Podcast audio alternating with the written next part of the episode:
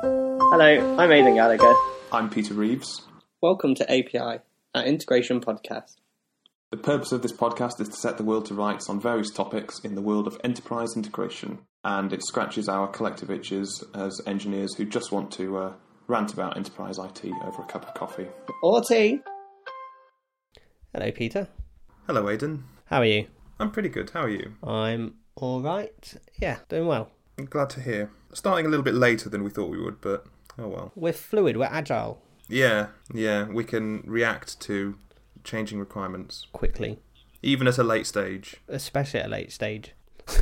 So, what have we gathered onto this podcast to discuss today? We are talking about a topic that I think originated from one of those companies that likes to get held up as like a trendy example of we did something and then everyone copied us.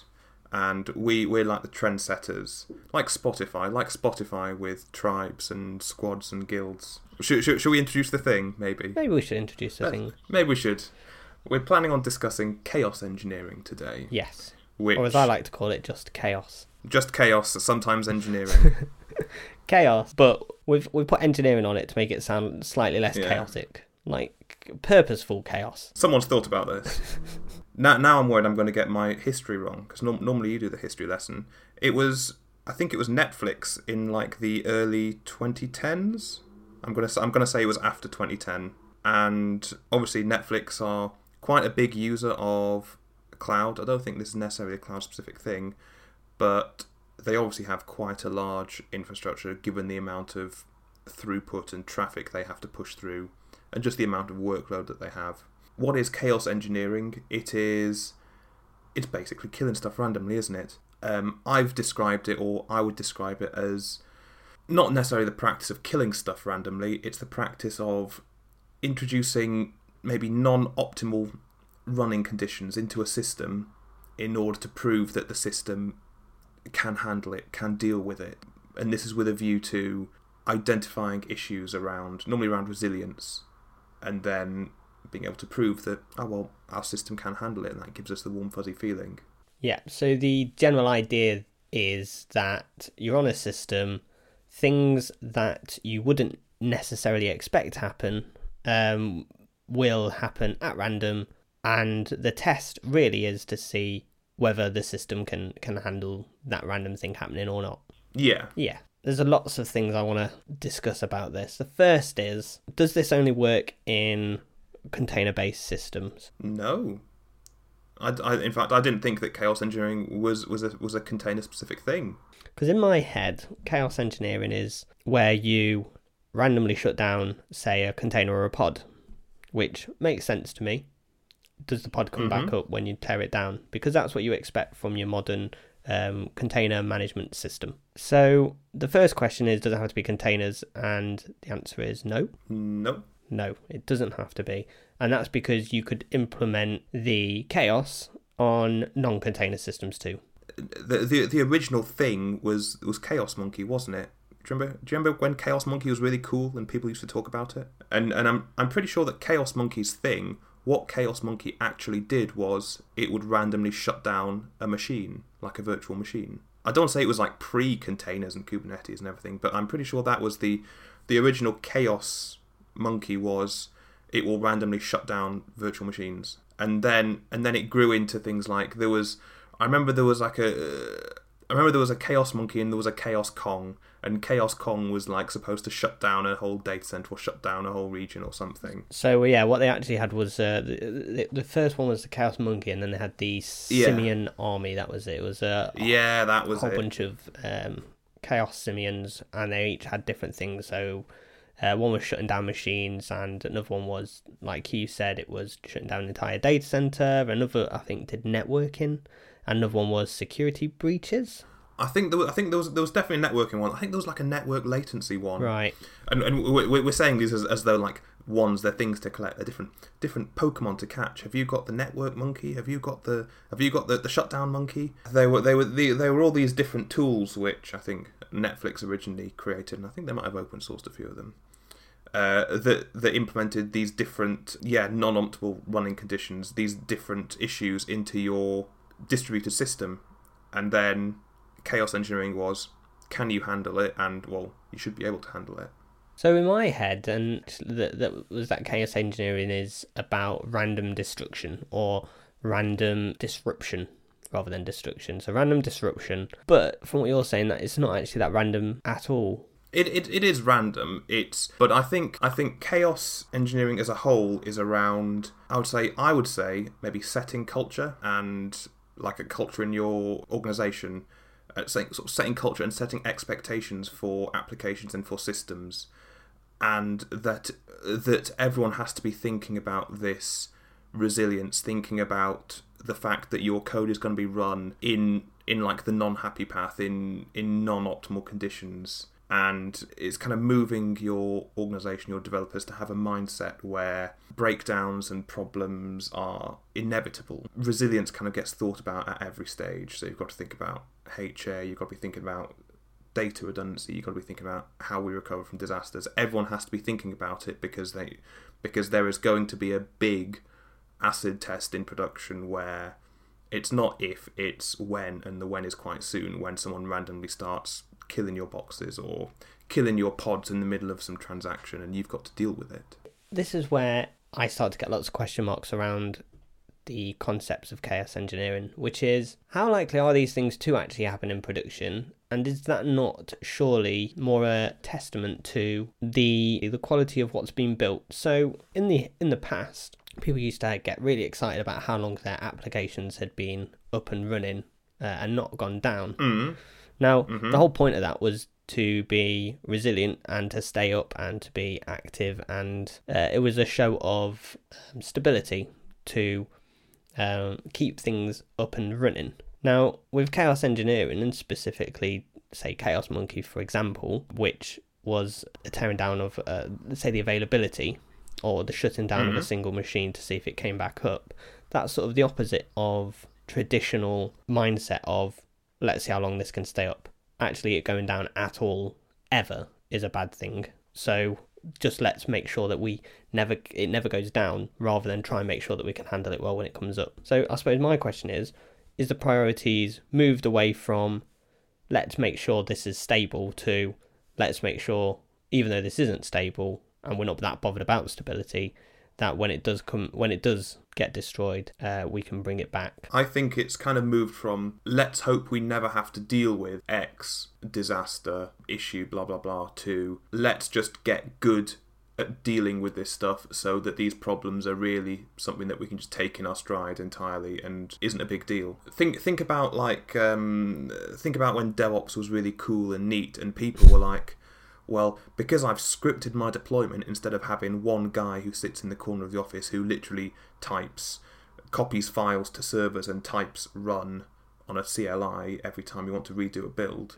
Someone saying, well, because we've written a load of automated scripts and done some pipelines and work, we're now not scared of doing deploys. It's no longer a big risky thing. We do deploys tens of times a day as opposed to once a month when the stars align and we get the deployment team in.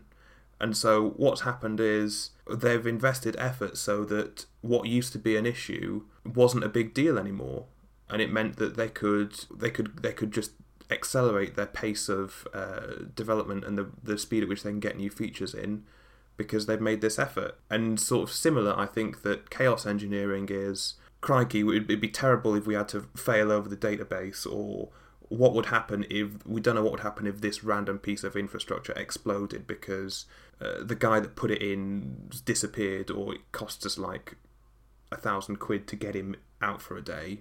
Well, why not just accept that whatever explodes, and let's just get really good at fixing it so we know how to do it, or get some automated deployment things, just fix it if it explodes. No, I feel like that's the sort of thing you're going for with chaos engineering. You're getting it so that you're not scared of bad things happening because there's something you faced before, in the same way that like DevOps is. We're not scared of doing the end-to-end software development lifecycle because it's something that we've done before and now it's really easy. But I would argue that it was never a case of let's just hope it doesn't fail. So it's not like since the dawn of time we've just gone, We've deployed this, let's just hope. So I imagine there are companies and organizations that have built applications, infrastructure, systems that they haven't tested, that have just thrown up and said, right, we've got it up there as quick as we can and we're just going to leave it there now. My argument would be that we've always recommended to do lots of testing throughout the system. So it's not like we've never done availability testing before chaos engineering. It's not like we've never failed over a data center before chaos engineering. Yeah. So like once a year we'd do a failover, a DR scenario, and that's part of the same thing. The difference, I suppose, is that with chaos engineering, the expectation is that it's consistently running, that it's consistently introducing random irregularities to see how the system copes. However, how likely is it that those irregularities would happen in the real world? If it's once every 10 years, then surely that should only happen once every 10 years in your chaos engineering system. Yeah, I suppose it's like a risk versus reward thing. Like if the horrendous issue only happens once every 10 years, then you've kind of got to hope that the time that it does happen, you've got all your ducks in a row and the operations team pull off the manual process to get it done. Whereas if they have to rectify the database or fail it over once a week or once a day, you'll think, in that case, maybe we'll put some automated procedures around it, and then the time that it happens, not because of some chaos engineering, but the time it happens for real, they're like, well, we can take this in our stride. So do you not think it encourages people to build resilient systems and systems that are good to operate? I think it adds risk where there potentially wasn't risk before, or a very low chance of risk. So if a problem occurs every 3-4 years, the chances are you've upgraded your software by then, and once a year you do your DR testing. So you have tested it every year. It's just not chaotic. It's not just happening on the system when you least expect it. You are doing security scans regularly. If it's just talking about automating existing tasks in the same time frame, I think that's fine. If we are introducing regular chaos, I appreciate that you can't plan for chaos, but by introducing chaos as part of a test system as part of a test, which this is all chaos engineering is, testing, I feel like the risk is probably much higher than the reward. No, I disagree, because I think it builds knowledge and it builds value and it builds confidence in the platform. Yeah, so confidence. I know that we can weather these issues because we've weathered them before. Whereas if someone phoned you up and said, "Oh, that system that you built 2 years ago, it's all just fallen over and we were all absolutely furious," you'd be like, oh crikey, what's going to go wrong? Are they going to find that I wrote something incorrectly in the documentation 2 years ago and they're going to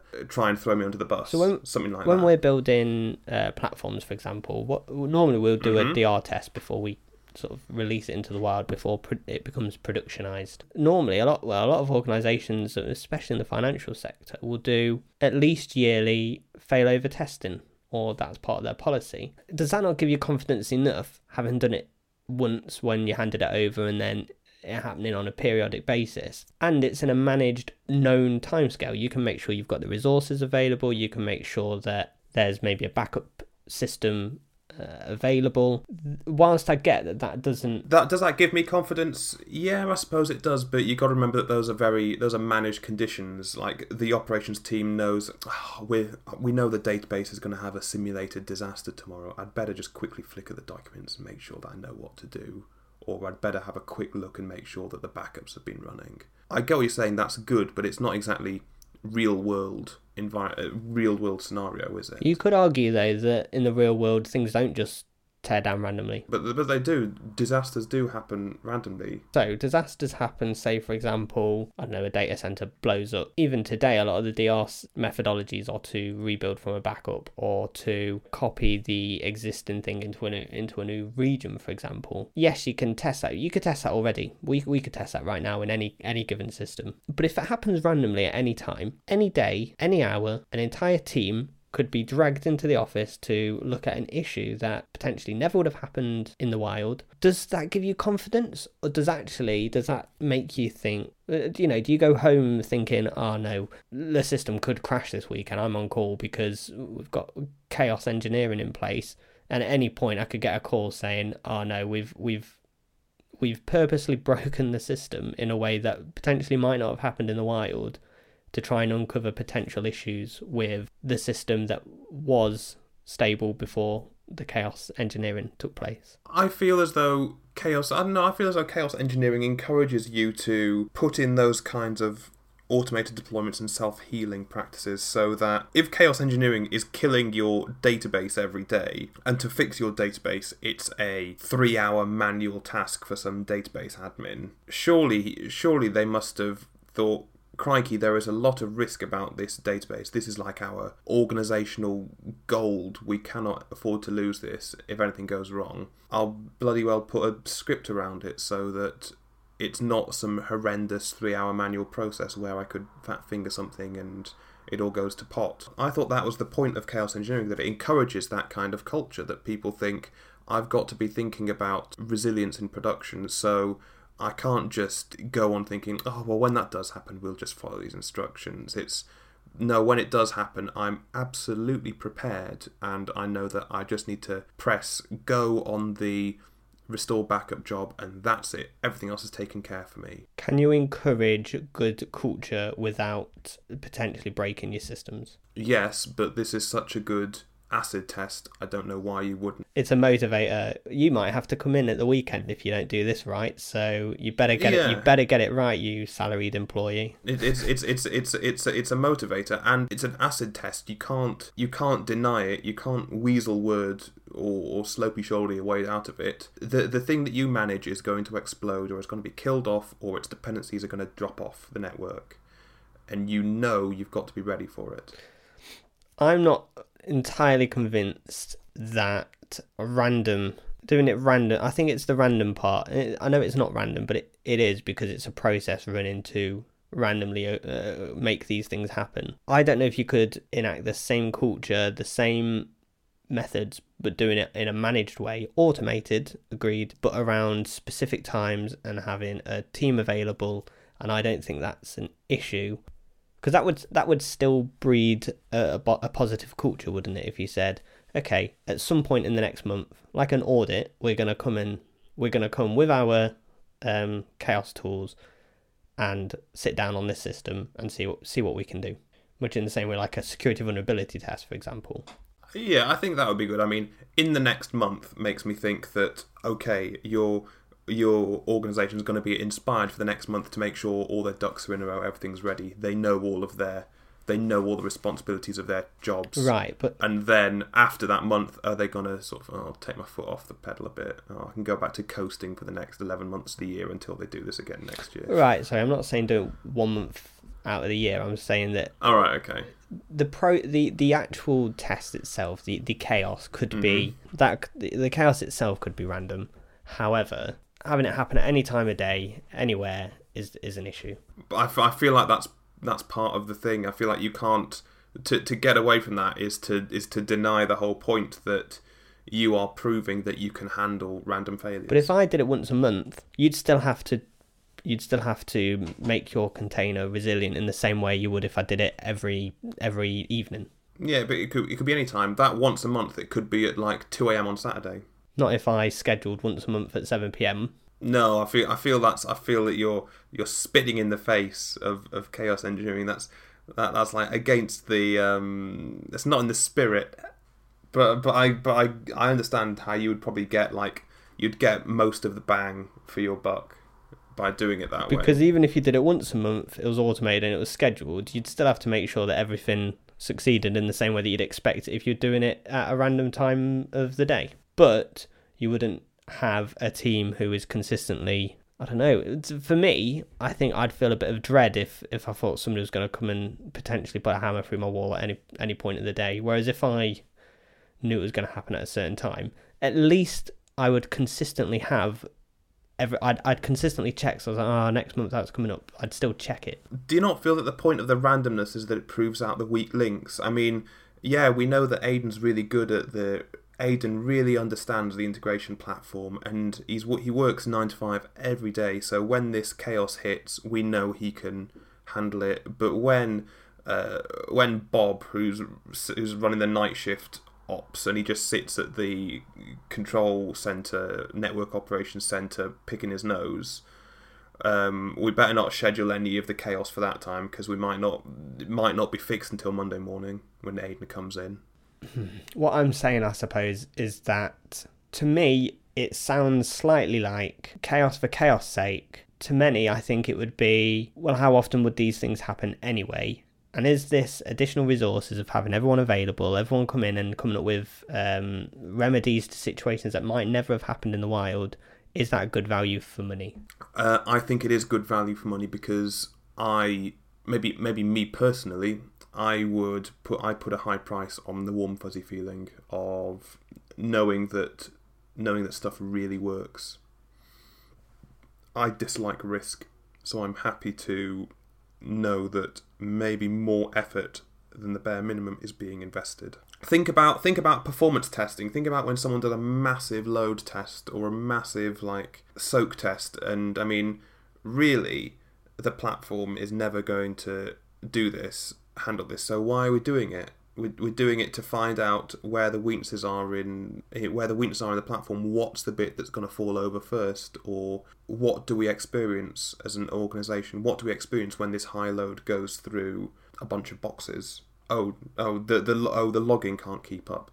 We didn't really know how to restart this individual microservice that fell over. That sort of thing.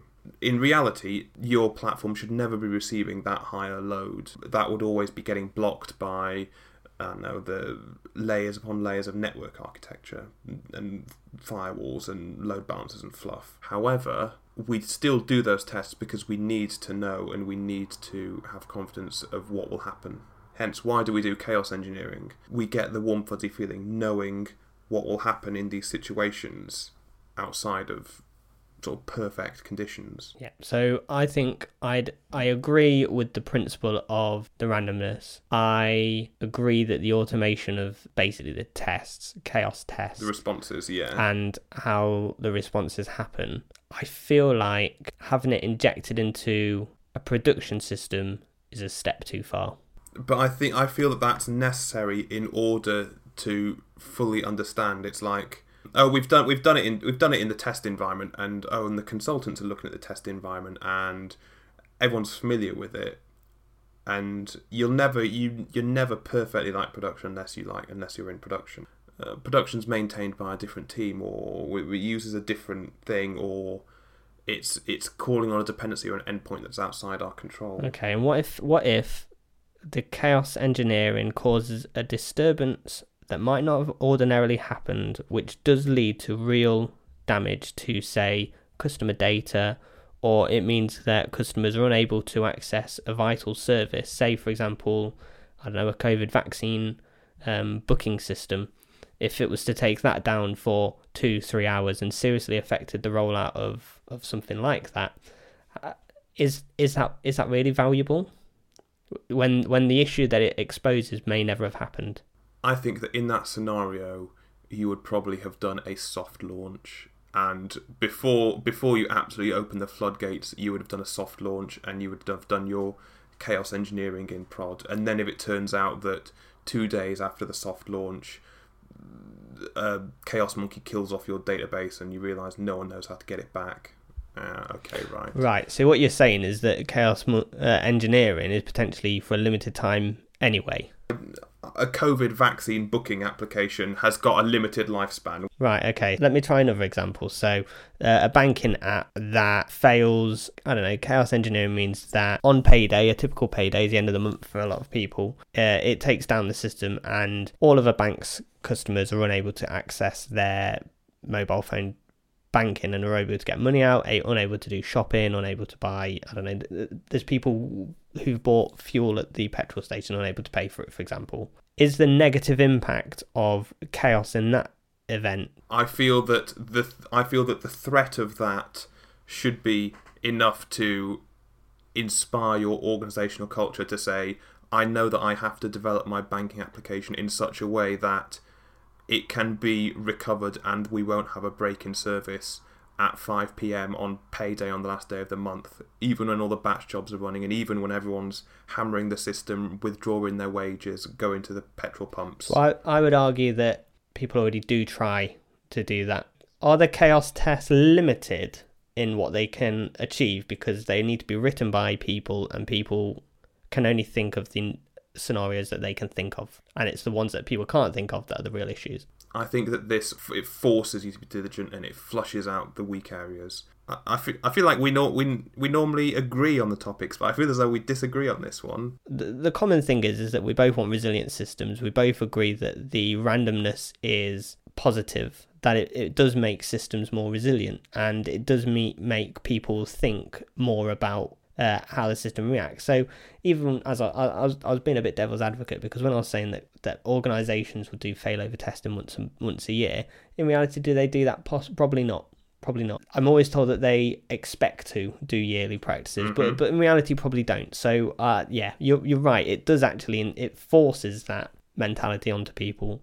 I think the one place that I truly disagree, because I was just being a bit adversarial, is production. I that's the one thing I think I feel strongly about, in that I think it'd be fine if it was limited, so outside of core hours, or it functions in the same way but outside of core hours, or potentially in a pre-production, because I've always said that customers should have a pre-production that looks exactly like production. I completely agree that you should always have a pre-production that's as production-like as possible, but it never is. There's always one random mainframe that they don't have a copy of in pre-prod, or it's always, oh, actually in production it's managed by a different team who no one's told the process to, or it's always, well, actually there's an external third party that we depend on for this in production. And I feel as though it's these horrible edge cases where if there is a situation, it's going to really trip you up. So if we were to summarize slightly what we've said, what is chaos engineering? What is chaos engineering? It's the practice of introducing non-optimal running conditions into a system, and it's, the point is to prove that the system can handle it. It's to know that if there's issues in resilience, networking, security, etc., and it is to build a culture where resilience and availability and making sure things can come back is adhered to. Yeah, that sounds right to me. I'd agree with that. And I think you've been positively on the chaos engineering everywhere side of the today's discussion. To be honest, I can't think of any reasons when I would be against it. I think there's maybe times where I'd be like, well, I might be like you. I think it's a good idea, but I'm thinking, is it a really great use of our time? If I was responsible for the long-term support of a platform, I would be all over this, because I wouldn't want to ever get caught out by something like this. So I wonder if that's the reason for our opinions. So I've been on customer, and they've had issues in production, and there are other issues that I think would mean that chaos engineering would cause more issues in specific organisations. However, I think it's entirely dependent on the teams and how culture can be shaped within the organisation to prepare for this. I think it's a good idea. I think it has a real good place in IT, but I think it probably... You need the culture for it. You need some Spotify chapters and squads and tribes and guilds. Yeah, and I think partially you need to be skilled in it and know what you're doing. I think you need to understand what it is, how it is, and make sure that the company or the organisation is ready for chaos engineering. So any parting thoughts before we stop, Peter? Yeah, I think if I was doing a long-term support role, I would be all over it. In the same way that I really love things like automated testing when I'm in a development role, because I know that it's painful. Maybe it's painful to start, but it forces you to think about all the paths, and it means that you have to be able to. But it builds your resilience in your end product. I feel like this is still slightly open. This is still quite an open conversation. I sense that for you, you're still not sure of the balance between effort towards payoff, yes, and risk. Cost. Yeah. Risk and cost, yeah. Yeah. I agree that it would definitely be a no-brainer for me in the hypothetical situation where I am responsible or I am part of the long-term support of a product. So I suppose if any of our listeners have any views or have used chaos engineering in anger, we'd let us know. Tell us which one of us is completely wrong and which of us is completely right, or how we're probably a nice balance of the reality. How we're both wrong. We're both completely wrong, yeah. Yeah, how we're both wrong, yeah. Lovely. That's all for this week. Thank you for listening. Bye-bye. Goodbye.